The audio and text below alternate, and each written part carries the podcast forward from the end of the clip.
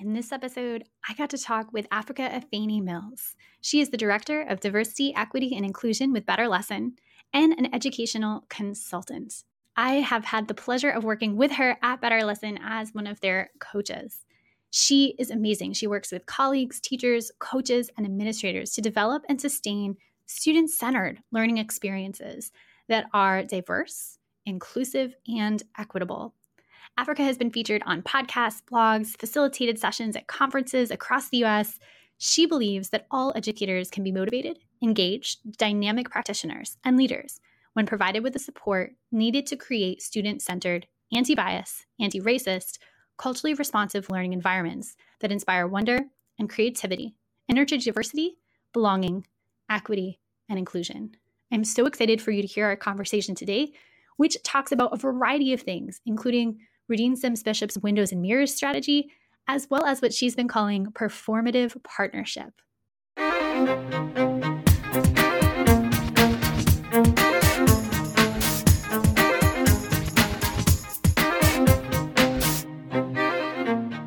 Hi, I'm Lindsay Lyons, and I love helping school communities envision bold possibilities, take brave action to make those dreams a reality, and sustain an inclusive, anti racist culture where all students thrive.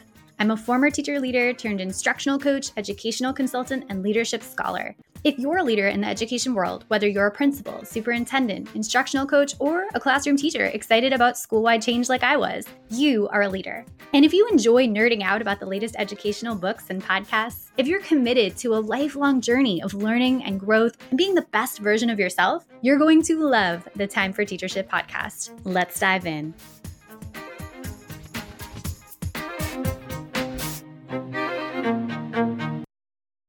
Africa, welcome to the Time for Teachership podcast. I am so excited to have you on today. And I'd love if you could just start us off by introducing yourself for our audience in whatever way feels relevant to you. Awesome. Well, thank you so much for having me. I'm so grateful to be able to share this space with you. And I love your question. I've actually been listening to a podcast recently called Reclaiming My Theology. And the way that that host asks the questions when guests come on is tell us what it means to be you. And I'm like, I like that, right? I like that because so often we really just launch into like, you know, you know what, of, what our professional statistics about ourselves. So, how I would um, how I would introduce myself is that I'm a Christ follower who is exploring what it means to practice my faith without advantaged or privileged culture characteristics, which has been really, really very important for me. It, um, very, very important part of my journey with regard to my faith. I consider myself an equity guardian. I am absolutely an introvert. People do not usually believe that about me because I present differently. But for folks who are into Myers Briggs, I am an ISFJ, legit. Like all the dis- ways that that's described is really true of me. I am a writer. I am a wife to my best friend. My husband, and I've been married for 23 years, and you would think that we just met yesterday. I am the mother of young adults, which, like, my son is about to be 18 in like a week and our like our daughter just turned 19 and so i'm like whoa this is like we would be empty nesters kind of but the pandemic so like not quite but we're getting there we're getting there. And then of also also to the mom to my fur baby rabbit she is our beautiful i think she's about eight years old we rescued her. Um, and she is a pit bull boxer and she's fantastic so she's my fur baby. And then i'm also someone who loves stories i love singing and laughing and professionally i'm the director of diversity equity and inclusion for BetterLesson I absolutely love that introduction. And I learned so much about you and you just sharing it in that way. I actually have a question to follow up on one piece. Sure. You use the phrase equity guardian. Could you say more about that? I think this is my first time hearing that phrase. Yeah, so I think I got the the concept of initially I was thinking about there's been a lot of talk about being an equity warrior. And so that's how I used to describe myself. I'm like, yes, I am going to war against systemic injustice and oppression and like no, that doesn't feel like it fits. I, I read a book a while ago by a man named Jim Wallis who talks a bit about like, you know, with, with regard to like race and Christianity. And he talked about the difference between being a, war- a warrior and a guardian. In that definition, I feel like there's an important distinction between the two because going to battle against something, I'm not saying that there's not a place for that and that people who describe themselves that way, that that's in any way wrong. Like I think it's true for whoever it's true for. But for me, I'm just like, if I'm saying that I want to, to help to create and sustain equitable about learning experiences or environments or any type of, of community, then I want to be the one who's helping to guard that thing. Um, there's another, there's a friend that I had a chance to meet a couple of years ago named James Ford. He's ama- an amazing educator. And he talked about the importance of not focusing so much on what we want to tear down that we don't spend enough time thinking about what we want to build. And so that's where that shift for me came from, from, from equity warrior to equity guardian. Thank you so much for explaining that. No problem. And so the thing I want to start with here in terms of our, our questions for today is this idea of thinking big, I think is really, really important to me and really important to folks who listen to the podcast. And I love uh, Dr. Bettina Love's idea of freedom dreaming that she describes as dreams grounded in the critique of injustice. So I'm curious to know what is your big dream that you hold for the field of education? Yes, that's a, such an important question. And I think I like I have so much love and respect for Bettina Love and her work. So I'm so glad to be able, it's a privilege to be able to, to really like engage with that question. So for me, I feel like one of the things in, in like I'm very big, you'll hear more about this a little bit as more as we talk, but I'm like very big into Brene Brown. And so I'm like, so not in a way of like shame and guilt, because I think in some ways, depending on how like people are thinking about that, it can be immobilizing. So not in that way, but I feel like with it's only within the past couple of years that I started to really think about what took place after the Brown versus Board of Education decision, right? So I, as you know, learning about the trauma that existed around that, around integrating Black and Brown bodies into white spaces, and you know, um, communities that decided that they would rather close schools completely for every child than have any type of integration, or how violently some, you know, some students were integrated, or even thinking about Ruby Bridges as a six-year-old child, what she faced going into the classroom and being her teacher's only student for so long. Like I've, I spent some time thinking about all of those things. But what I haven't thought about, and I think I didn't start thinking about it honestly until I, I listened to a presentation by Chris Emdin, who was talking about like the power of like the Black community and Black teachers. And he was the first one who, like, I'm not saying he's the first one to introduce the concept, but in this session was when I first started to think about what happened to the Black teachers who were teaching Black children after integration. And I was like, oh, I never thought about that. And I felt like I said, I'm not trying to be filled with shame, but like, I'm like, why didn't I think about that? Right. But in really trying to think about that, I'm like, not only did Black kids go through the trauma of being, you know, forcefully integrated, if it even went that way, right? Depending on if they're actually able to go to school into white spaces. I think about how that manifested even in Boston, right? You know, in, in the 70s, right? Like there's a lot of violence around that.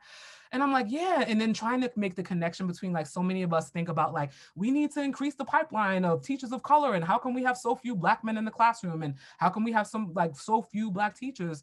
And I'm like, yeah, because what we did was we disconnected that authentic learning, that teaching and learning community that existed in the black community pre integration like we've never been able to recapture that. And i think that we can with intention because there's a lot that that was so ingrained into like just really investing in kids and community. So for me when i think about big dreams for me i'm like it's really getting to a point where we actually have a partnership between the schools and the students and the families and the communities. It's not about like coming into a community and rescuing children or, you know, like trying to save children from their families and community. It's about like going alongside children and their families and communities and being like, we're going to engage in curiosity and wonder and thinking and creativity, and we're going to do that together. I would love to see learning go into that space. I think for like, for example, for me, when my kids were much younger, my husband and I put them into, they, they were enrolled in Montessori school. And I loved, I'm not saying that every school should be Montessori. I'm not saying that. But what I did appreciate about it was that there was so there was so much of a concept of like following the child and they just loved school like it was just so you know filled with exploration and just like what is it that the child is naturally curious about and following that and let them be the the the, the, lean, the ones who are leading the learning. And unfortunately we weren't able to keep them because in montessori school because financial aid shifted and we didn't have money like that to keep them in without without assistance. But yeah i think that it's possible to engage in learning that actually is filled with wonder and and joy. So that's what my hopes are That's such a powerful hope and, and dream and and what it makes me think about are all the mindset shifts that are required to get to that place because that is describing a place that doesn't exist for most schools and many communities that are really traditionally focused on how we've always done education so right. i'm curious to know what do you think are some of those mindset shifts that people have to kind of get through and buy into and and really adopt to fight for that dream yeah, I think a lot of it is and has a foundation in some of the things that we talked about just just a second ago. Because if we like so many educators, if if we and I I, I honestly I want to say this, I think it's important to say because I think there's so much teacher bashing that can happen. So I just want to be clear that I'm not trying to be like educated educators, like there's just so many flaws. I'm not saying that. What I do believe, sincere, like in my soul, I feel this is that like in any group, there's going to be like a percentage of folks who you'll be like, I'm not really sure why you became a teacher. It doesn't seem like you really like kids. So like, but I really believe that that's sincerely the minority of folks in that group. I believe that most of us entered into the field of education for really very beautiful reasons, right? Whether it be because we enjoyed school or we love kids or we really believe in the power of education and, and opportunity. Like there's so many reasons why so many of us became educators that are so pure and beautiful. Unfortunately, though, like when we become teachers, a lot of what's not what has not happened for us is that we haven't had most of them like unless we had some type of extraordinary learning experience most of us did not have the opportunity to engage like anti-bias, anti-racist, culturally responsive and sustaining diverse, equitable, inclu- in- inclusive types of learning experiences. And so, and we do also don't get it in our teacher prep programs for the most part. And so then we come in with these really beautiful motivations around why we want to be a teacher. But if we don't have the supports in place to be able to really create these and you know these experiences that what that were what brought us to education in the first place, then it's going to be really hard to, to put those things into practice. And so for me, I'll speak from my own experience. Like when I became a teacher, I'm like, I thought like I originally was in graduate school to become like a creative writer. I was working on a novel, and then I realized that I really wanted to teach. And I'm like, I went to graduate school to become a teacher. I did really well in my ed prep program, but when it came time for me to have my own classroom, I was like, oh, there's a lot, there's a lot of stuff that I don't know. Like it's not just this like knowledge transfer. Like you have to be able to build and sustain community and all of these things. So I think that the biggest mindset shift is really for us to be able to recognize that we're not becoming teachers to like save children from their families or communities. We're really trying to join alongside them as partners in the learning experience and building learning community. And we also have to hold the fact that we didn't receive what we needed. And so we have to do some co-learning with students. We have to learn the things we didn't learn, and then we have to be able to provide those things for our students as well. I love that you called that co-learning because I'm also I'm usually thinking we have to unlearn, we have to undo all the things, but it's really a co-learning because a lot of times I mean, one, we're learning from our students in the same ways that they're learning from us, and that's important to name. But also this idea of, you know, students, depending on how old they are, I know I taught high school, they have been told this is what education is for so long. This is how teachers respond to me. Like mm-hmm. we're unlearning or co-learning that together right. and we have to create that new reality that is is really different from what we maybe thought or saw on television for example of what right. education looks like right so true and so I'm curious about how we get there. So what are kind of the steps that we can take to make make that dream happen, to get teachers um, thinking about how we uh, do all of that work that we've been talking about so far? What would you say is kind of the the thing that you talk to teachers most about in, in this regard? Yeah, I think aside from like just really exploring that level, like adopting that level of awareness about what it is that we did not receive, I think that's a really big shift that we have to initially, we have to take those steps to realize that that's what happened to us. Um, and then also giving grace to the people who taught us as well, because it happened to them too, right? It's just been generationally, we have not been leaning into this type of work. But I think once we get to the level of awareness and, and can do that in a healthy way without, you know, like I was talking about before, like not feeling shame. Cause like honestly, like I think back to some of the things I did with the students that I taught, and I'm like, oh my gosh, like I really wish I could go back and undo, talk about undo, like unlearning, undoing some of the things that I did. And I had good intentions, but good intentions don't always lead to great outcomes, right? So just really being able to recognize going beyond that awareness to really saying like okay well what does it take? Not only do i have to go through my own learning but if i am honest about the fact that i really have not you know, aside from like some sometimes schools will, will talk about like family and community partnership, but a lot of times it looks more like, okay, like like pre-COVID was more like, oh, make sure that parents come and they're chaperoning class trips so that they're contributing to the bake sale or selling gift wrapping paper or you know, cookie dough, like whatever it is that we're using to like raise funds, or we want them to come to conference night and literacy night and math night and to pick up the report cards and hear about all the things their students are not really doing so well necessarily. Like that's not partnership. And so I think those steps are like really trying to um, operationalize our learning. So it's like, okay, well, if learning, if what we've been trying to do all along has not been effective and it and it hasn't been largely, right? And we talk about the goals that we have and how we try to get there, there's been a lot of misalignment. So if we realize that, it's like, well, what do we need to do? What structures do we need to put into place to make sure we have the opportunity to continue that learning and to change our practices, right? So if that looks like, it could look like something so basic, and I know some people might might feel like this is not enough. Honestly, I feel like this is a massive first step. I think back to when I was a new teacher and when I say new teacher, I don't even mean just my first year. I mean like the first several years. Because whenever you come into a space, you always like we're human beings. We want to belong. We don't want to be the one who's like the rogue person doing something different. Like we want to be part of the community. And so I'd be in the teacher's room or making copies, and I would hear veteran teachers saying, and not everybody. So I just definitely want like I'm I totally am genuinely not trying to teach a bash, but there are some folks who are who have gotten kind of jaded around the way they think about teaching and learning and, and kids and their families.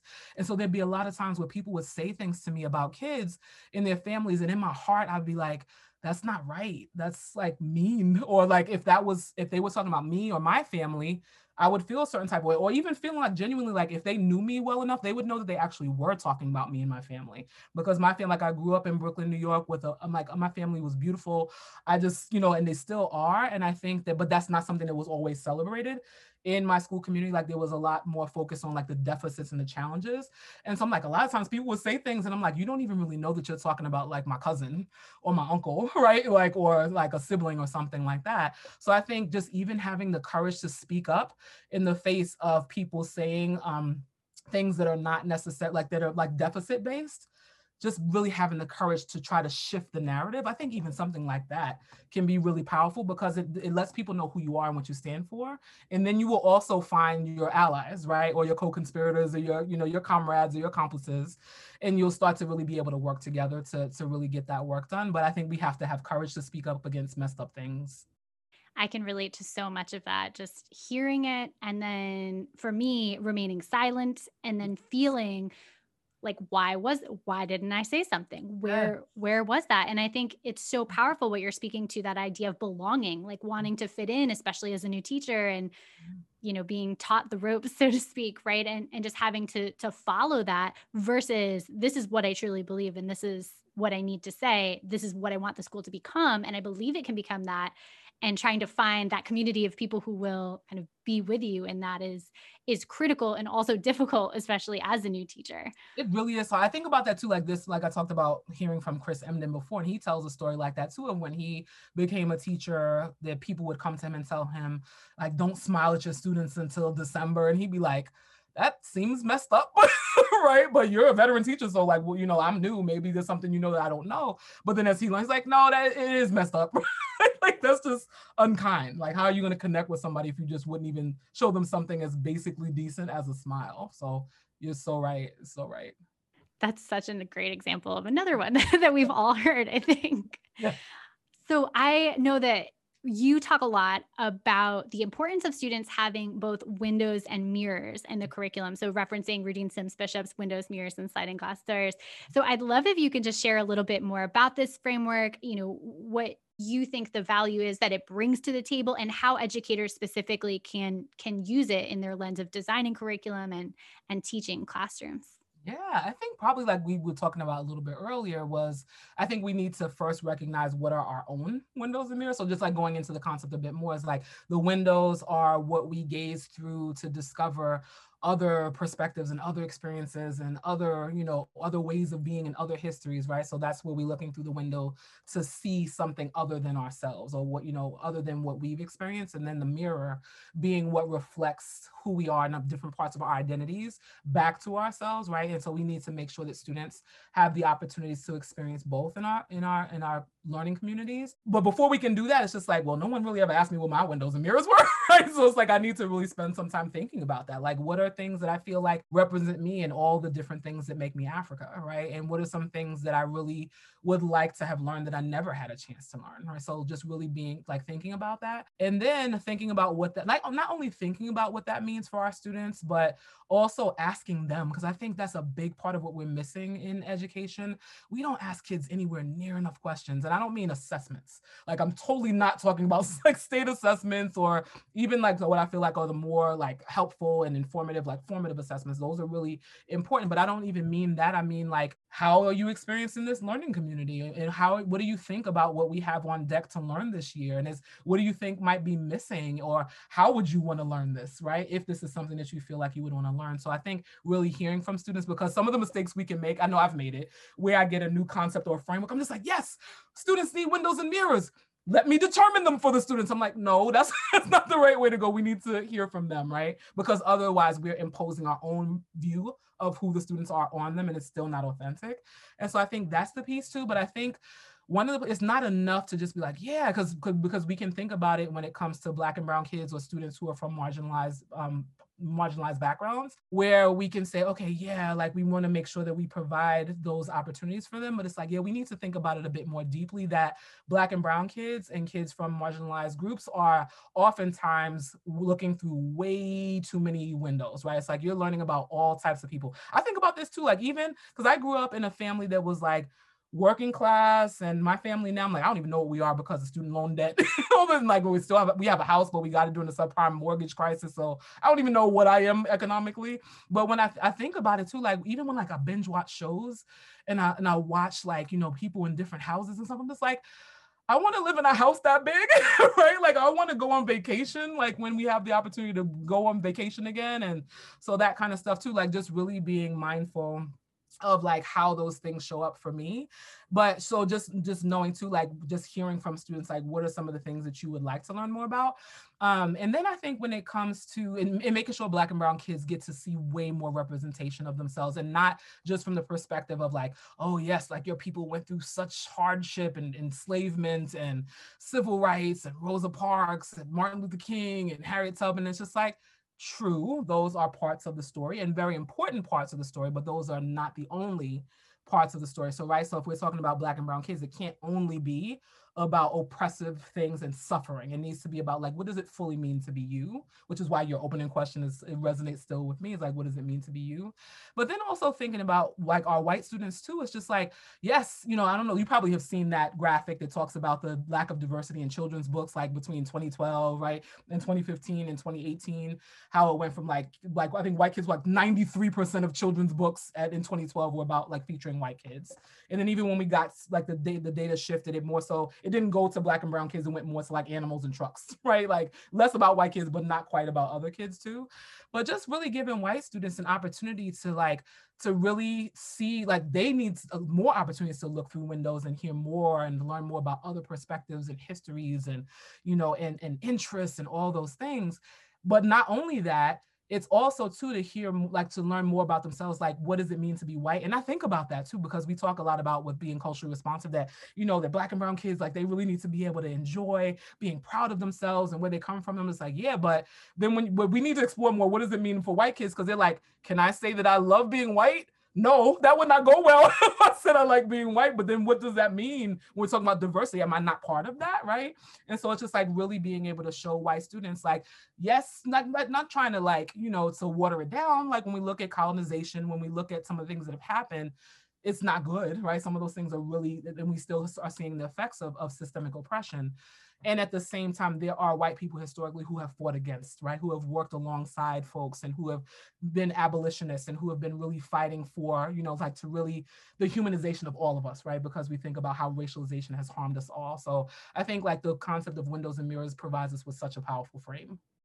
I love so much of that because it goes deeper than what is typically shared when we talk about windows and mirrors. So that self-awareness piece right off the bat I'm just thinking in conversations I've facilitated with educators, we don't usually start there. We don't usually start with this introspective, you know, series of questions. And it's interesting because I know in some of the work you're doing, you're asking, you know, white educators who grew up in predominantly white neighborhoods, like what was that experience like? And and when you asked me, it took a while. I remember, I remember I think you had said uh, maybe 30 minutes to answer these questions. And it took me a few hours because I was like, the mental energy to go back and actually think about it when it wasn't being these questions weren't surfaced in the moment like right. when i was in school mm-hmm. and to be able to retrospectively with what i know now yeah. go back and say huh what was that experience actually like what were we talking about what weren't we talking about what media was i consuming was really difficult and i think that just speaks to the need for what you're saying of mm-hmm. you know we need that self-reflection first before we dive in and say again with that teacher lens here's exactly what the windows and mirrors will be i will tell you. So that voice of students also being critically important. And i also think about that too some of the things that you were talking about like the broadening of the experience also just crenshaw's idea of intersectionality too. So that mm-hmm. idea that right like all people of a particular race are not monolithic. Like there are these varied experiences. And so sometimes i hear teachers say oh well there was this really great book you know that that centers whatever race they're trying to center but it's still heteronormative it's still cisgender it's still all the things that now we have a slice of like this this other window but there are so many more still reflecting probably mirrors for different folks that have always had mirrors you know and i think mm-hmm. that's an interesting component to that like how do we dive deeper into what windows and mirrors actually mean and yes. how do we encourage educators to think about it even deeper than just that surface level that i think has been popularized a bit more lately yeah i think so too and i think the other piece this is something i've really been thinking quite a bit about is and I don't, I, and I understand why this is a push, but I think we need to really explore the, the way that this can manifest is that there's been a lot of conversation about like diversifying the teaching staff, diversifying like students need to see st- people who look like them. I'm like, I totally agree. And right, so we need to be able to hold do the both and. We also need to be mindful of how racialization and internalized oppression shows up in people from marginalized groups. And I'll just keep the focus on myself because I'm like everybody has to tell their own story. But for me, I grew up in a like you know like where where school was like a space for me like I loved school. I did so well in school and I just grew up with that perception of myself. Like I had you know gone into first grade early so I was like a 5 year old first grader and then I skipped the 8th grade so I was really young graduating from high school. So of course everybody was like Africa you this is before I started like challenging the concept of smart but it was like oh Africa you're so smart you're so smart. So in my head I'm like oh that's it what you have to do is just focus on school then everything will be fine. And then so when I went into being a classroom teacher, that's the perspective that I brought in with me. And so I'm just like, yeah. And so now what does that mean? That means classroom management. That means you are controlled in my room, in my space, right? It's, it's, it happened to me pretty quickly. And it was like, when I look back, I'm like, ick.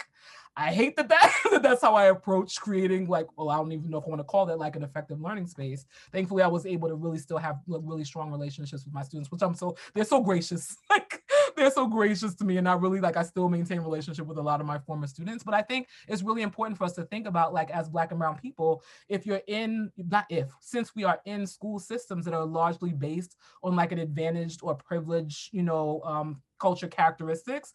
And if those of us who are people of color or marginalized folks have bought into that, we bought into the system and how to play the game, then that means that we're not quite equitable either, right? Or we're not necessarily seeing things the way we need to either. So I think it's about all of us really being able to make sure we have the right mindset when it comes to how we think about teaching and learning. I love that. And I I want to go back too to a point you made about the importance of asking the students um, about the windows and mirrors. How do you strike that balance between asking students for you know what are your book recommendations recommendations what are the stories that you want to hear and also like not putting so much of the work on the students to come up with that because Hasan Kwame Jeffries does the Teaching Hard History podcast. Oh yeah, yeah. And there was that one episode where he was talking about um, his child being asked to, like, the teacher taught something about a historical figure that was inaccurate. I think it was Rosa Parks.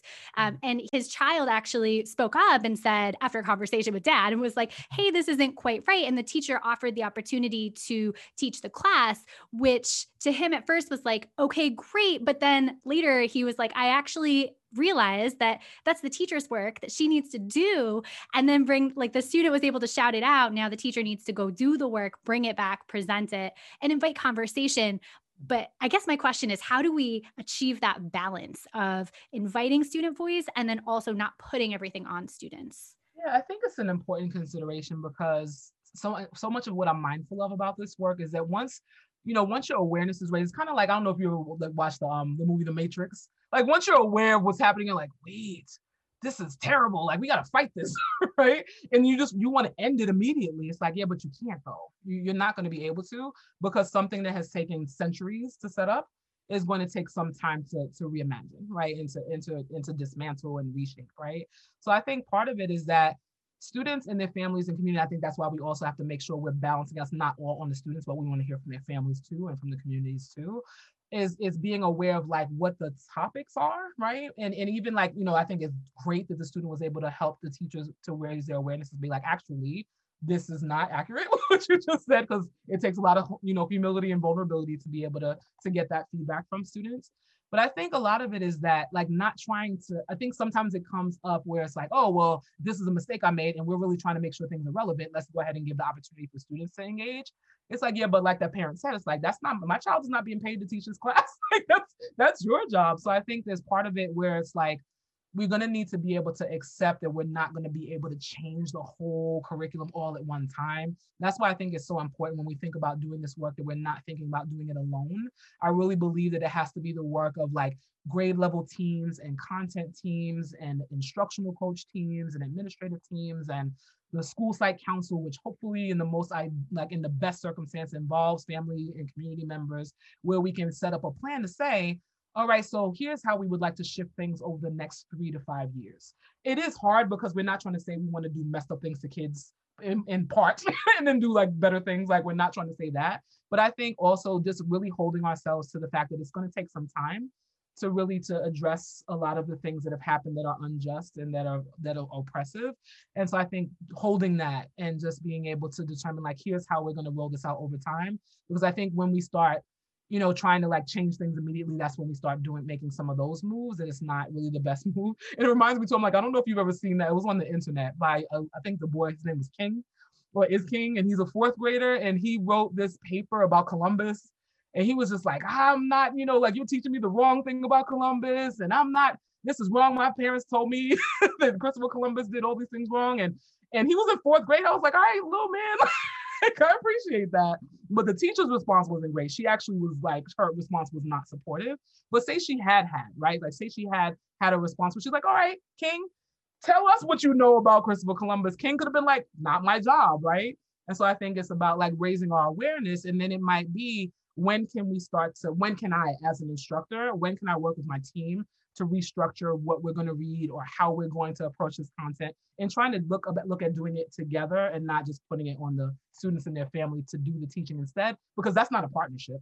Passing it off to someone else to do is not a partnership. So i think really thinking about what does partnership look like there's so much there too in terms of what you said with like the vulnerability of the teacher to be able to say yep i was wrong. You were right. Thank you and creating mm-hmm. the space to be able to have that student say that without fear of reprisal from the teacher right. you know teacher you are wrong. So there's that dynamic there. Right. and then i love that that returning to partnership. What is truly a partnership is not this is on you it is collaborative it is sustainable over time it is that work in teams it is the commitment to do better. Yes. Like absolutely. I mm. love that. I feel like that's the theme of the episode is this yes. partnership, authentic yes. partnership. It has to be. It has to be.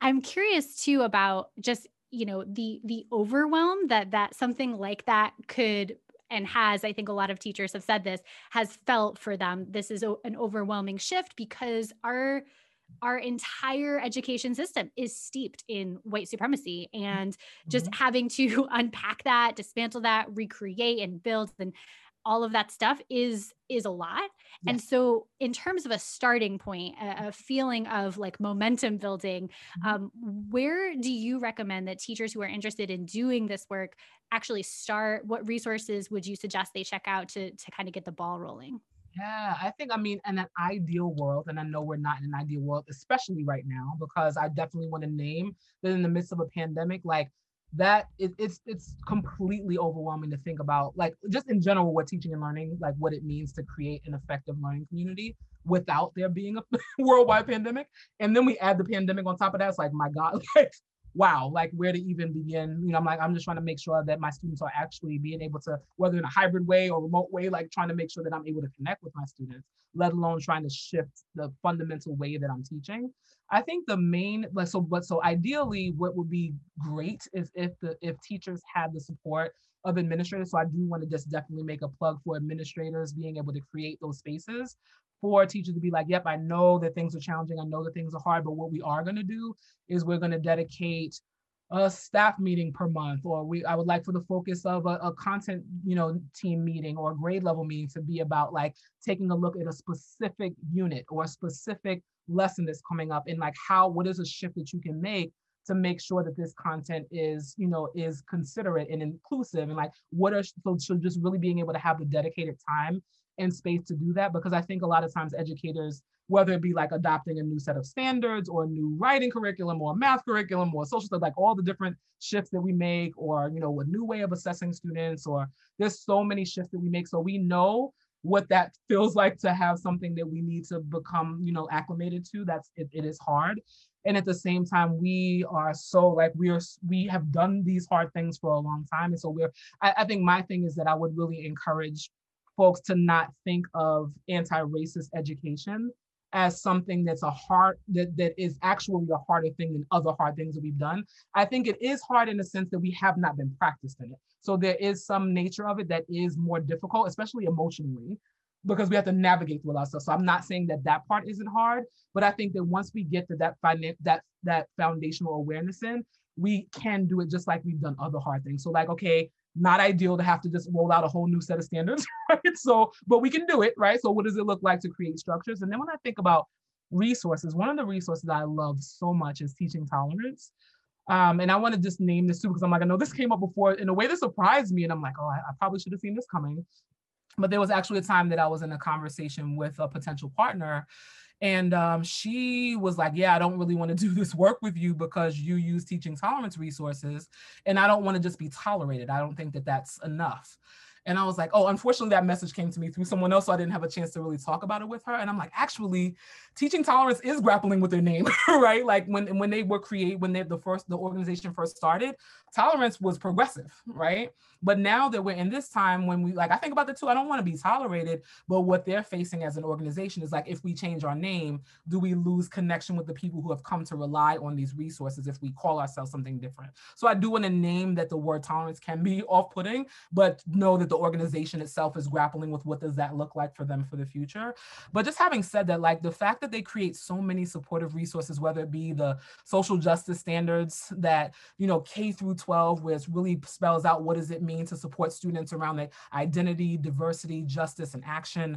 And there's these modules, like everything's free, right? Like you can just like download all these resources and really take a deep dive into it. So I think even something like that is like saying, okay, this grade level team is going to take a dive into identity. This grade level team might take a dive into diversity. Like we're all to like jug like jigsaw this, and then we're to find some ways to like share what it is that we're learning so that we can move this forward. And I really do appreciate when there are like free, high quality resources. I know some things are free and they're not great, but this these are resources that I've learned. Like it's like the articles that come out, all the different like the different curricular pieces that are there. I think trying to like look into those resources and see like what what can we choose that we're going to use to try to make a shift, and then we work on those things together. And we keep doing that. Yeah, we keep doing that work.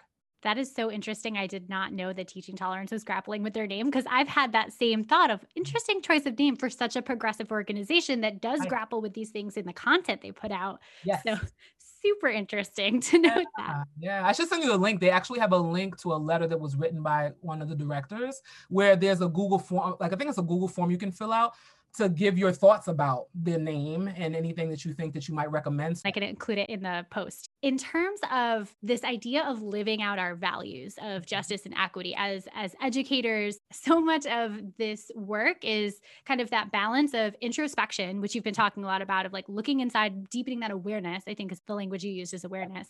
Yep. And also taking action. I think sometimes there is a rush to action without the awareness that is not helpful. But you know, that idea of awareness plus action or awareness then action, right, is really important. Um, once people end this episode and they go into their educator lives, what is something that you would recommend that they do or can do right away um, in terms of moving from awareness to action? I think one of the main things is, and it could be something formal, like I know that Panorama has these resources around like, you know, surveying students and finding out like how they're feeling about like equity in the school and how families are feeling about, you know, so there's there's those free resources as well. But it doesn't even have to be like that formal i don't think. I think they're really just reaching out if if if educators are not already doing this because i definitely want to like definitely want to just say that i know that there are educators who are already doing this. Sometimes though when folks are newer on their journey about this topic in particular one of the really important steps that can be taken is to find out like okay well what is it that students like how are you experiencing this learning community it's going to be interesting responses i think in the midst obviously in the midst of a pandemic but i think even outside of that like not just about the pandemic but just thinking about like what it is that we're learning what excites you about this well are there some things that you're learning about outside of the classroom that you wish were parts of what we learned about here. Like I know, like, you know, I talked about my own children, but they would always come home and tell me all kinds of stuff. And of course, they were like, we don't want you emailing the teachers, mommy. I'm just like, I'll, I can, I'll do it sometimes, and sometimes I won't, right? Sometimes I can't help myself. But I think they would come home and they have so many opinions about how the learning community could be better, or who could could be different, or things could be reemphasized or de-emphasized, right? So I think that really a really good first step is like just asking the question, and because I feel like there's a couple of things that are accomplished there. Not only do you get the information that you might not have otherwise, um, or sometimes that we get, I know, I don't know if you went through this too, but like when I first became a teacher, I'm just like, yeah, you give the students a getting to know you survey at the beginning of the school year. But then I never did anything with it. I just like collected them, like put them in a drawer. I'm like, what, why did I even, right, if I'm not going to use it?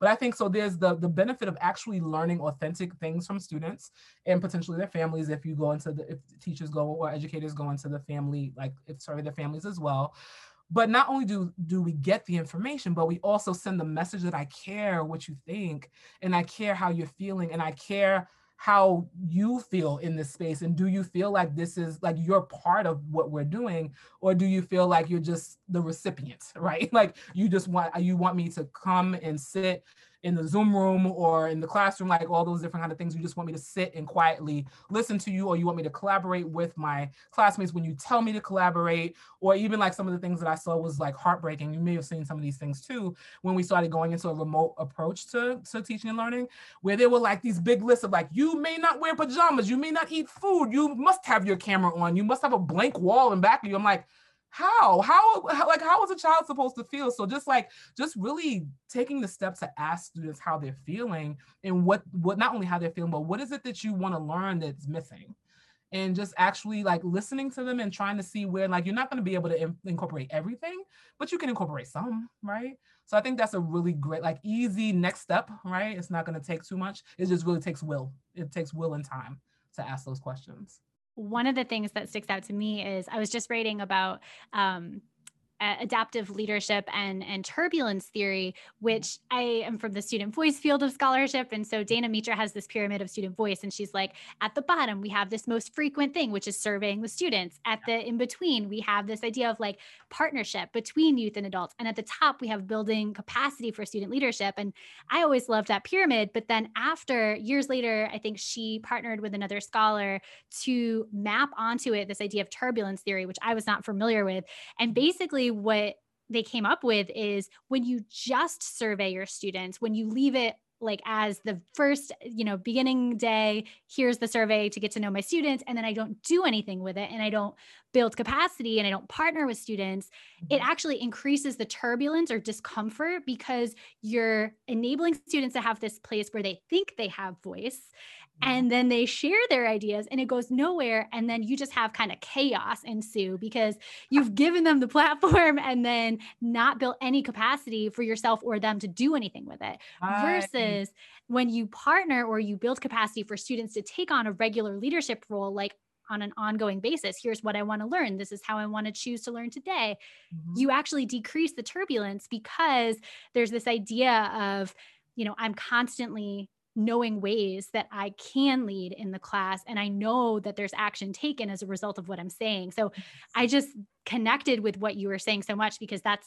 I think that's exactly what's often happening in classes when it's like, oh, I gave mm-hmm. them voice, but it's like what type of voice and in what way. so. like you didn't really mean it. Like you just it just was you know what it reminds me of? Like I know we've heard this term quite a bit, especially since you know the murders of like Breonna Taylor and Ahmaud Arbery and George Floyd is, you know, people just like, yeah, I'll put up a black square on Instagram or on my social media, or I will I will, you know, put out a Black Lives Matter statement. And we started hearing a lot more about like performative allyship, right? It's almost like that's like performative partnership, which is like I gave you the survey. It's like, yeah, but you didn't really like I told you I poured my heart out about how much I love learning about dinosaurs, and you never mentioned it to me again. and we never learned like what was the point of asking, right? Yeah. Oh my mm-hmm. gosh, I'm so sad for that hypothetical child who loves dinosaurs now. yes. I know that you have been working on, you're always working on things. You've been working on so many things. Um, one of the things I know you've been talking about a bit more is about, and you mentioned that in in the podcast today but this idea of teaching white students and i just wanted to pause and give you a moment to sh- say anything else that we didn't get to talk about today in this work and this stuff you've been thinking about um, in regard to that specific domain of teaching. Yeah i think i mean for me i feel like there's so much like possibility and promise there because like we were talking about before too, it's really important for teachers to go through this foundational learning as well. And it's just like, yeah, like when we talk about racialization or we think about systemic oppression and how that shows up in, in learning spaces, it's just like, yeah, you, and I'm, I'm not saying William Lloyd Garrison didn't have his challenges because there was a lot of paternalism going on with him. I get that. But I'm just like, when we think about like the abolitionist movement or we think about like, you know, like Sarah and Angelina Grimke, or we think about like all the different folks like Jane Elliott, there are so many white folks who are just like, yeah, no, this is not okay right? And at great risk to themselves as far as like their societal standing or their connection to their families or any of those things, like in the face, like we're willing to sacrifice that because they believed in something more important, right? That it was more important that they that they really fight to make sure that we are not supporting oppression, right? In the different ways that that manifested, right? There are different people who were able to do it to different levels depending on the times we were in. People are going to do it a bit differently now than they would have done it in the 1850s, right? And so thank God, right? Like we we progressed and things like that. But I think that's the piece too, is like showing white students that it's possible to really challenge this narrative that they're often given, right? That, you know, it's the basic, and it's not even necessarily, it's not like, intent, well, I'm not, in some places it's intentional, but I think a lot of times too, like if you're a teacher, you're just picking a whole bunch of children's books and the children's books happen to have all white kids in it. I don't think a lot of teachers are sitting down and being like, I only want children's books with white kids in it. But the, the impact is that it shows white kids that like, okay, like basically I'm the one that is to be centered and everyone else is not quite normal, right? And then we can try to do things to kind of, you know, like try to make folks feel included somewhat, but that's the thing that we do in February, right? Like during Black History Month. Or we talk about that on, you know, in January on Martin Luther King's birthday, or maybe, you know, around now when we're thinking about like, oh yeah, it's Indigenous Peoples Day instead of Columbus Day. Like we, or right now it's like, okay, what do we really think about Thanksgiving? Is, you know, like all that type of stuff. Like we don't want it to be incidental with white students being able to have a different understanding or an accurate understanding of their place in the world, right? And so it's not, and I think that's the piece too. I think some people get afraid when we think about like anti-racist education, even just like seeing like the executive order that came out around like it's not okay like it's not even permissible for federal uh, you know organizations to even have this pd and it's just like no we're not trying to tell white kids like you're horrible or like you're bad. It's like we just want you to be able to see the world as it truly is and should be. And so i think that's the thing that i would say that is so much promise in being able to you know to have kids have the opportunity to really see themselves and others in the most beautiful way that they should. That's what i really feel like. That's why i feel excited about that work James Tyson Bree Newsome is like a great yes. example, oh, right? Of like yes, modern day, like what does it look like to decenter yourself and still work for racial justice? Like absolutely. And I think, you know, the teachers, especially white teachers teaching white students, like mm-hmm. that's that's you, right? You are the person who can be and like a, a, person that they know who lives into this idea of whiteness not as an oppressor, but as a co-conspirator. Yes, so, yes yeah. I'm very excited about. Like you mentioned James Tyson and Bree Newsome, like those are my people. I'm like this that story. like even because re- I didn't realize the extent of the story until I read Bettina Love's book. And once I read the account, I was like, what? Oh yes, yes, this is it. Like these are the stories that we need to be telling, right? Yeah. Absolutely. And I mm-hmm. know there are so many different things that you have mentioned today in terms of resources. What other resources or, or podcasts or things that you've been listening to or learning through would you recommend for listeners? Yeah, so for me, what I've been thinking a lot about, I mean, there's a, a couple of things with regards, like I mentioned in the beginning, about me exploring like what is Christianity absent white supremacy culture characteristics. That's a big part of what I'm doing and what I'm listening to and reading. So there's a podcast called Reclaiming My Theology for other folks who might be curious about what that looks like as well. But when it comes to like thinking about myself as like an education leader, I've been really enjoying, like I enjoyed reading Brene Brown's Dear Lead when it first came out, but then also listening to the podcast because I feel like being able, like, you know, like you read something, it's like, yeah, that was great but then you could forget a lot, right? If you're not applying it actively. So really been like listening to that podcast, but then her unlocking us podcast as well. Like it's just been really so phenomenal. Even the one that, that I listened to most recently was when she interviewed Priya Parker, who wrote The Art of Gathering and was talking about like what does it mean to gather? What does it mean to engender belonging? And so those are a couple of things that I've been like reading and listening to lately. And one of the things that I downloaded that I haven't read yet, but that I'm excited about is Priya Parker, like thinking about what it means to gather, particularly during a pandemic where a lot of our gathering is taking place remotely. Like what is how is remote gathering different than in, different and the same in a lot of ways than in-person gathering or as in-person gathering. So those, those are some of the things I've been thinking about most recently. And so like some of it goes beyond, you know, the education in particular, but it's for me, it's like it's at the foundation of who I am as a person. And then I bring that into the work that I do with educators. So I think all of that connects for me. Awesome. So mm-hmm. there's there's so much that we've talked about, and I imagine that listeners are going to want to continue to to touch base with you. Um, so just to kind of quickly recap, we've talked about the ideas of partnership. We've talked about that self awareness as being really critical before we take that action, right? Awareness then action. We've talked about the the importance of teamwork and administrators creating the space for the work. Um, we've talked about kind of that depth of windows and mirrors. We've talked about the importance of white students and in redefining whiteness in a way that is anti oppressive. Mm. Um, and I I love that you reference like I think I wrote down we can do hard things, right? Like this is hard yeah. work, but we can do hard things. Do hard so things. Yeah. I think so many listeners are going to want to continue these amazing conversations with you and continue to follow your work, which I know you're always sharing on social media. So I'm curious, where can listeners learn more about you or connect with you online? Oh, absolutely. So for folks who are on Twitter, my Twitter handle is Afeni Mills. So it's A F as in Frank, E N as in Norman, I, and my last name Mills, all one word.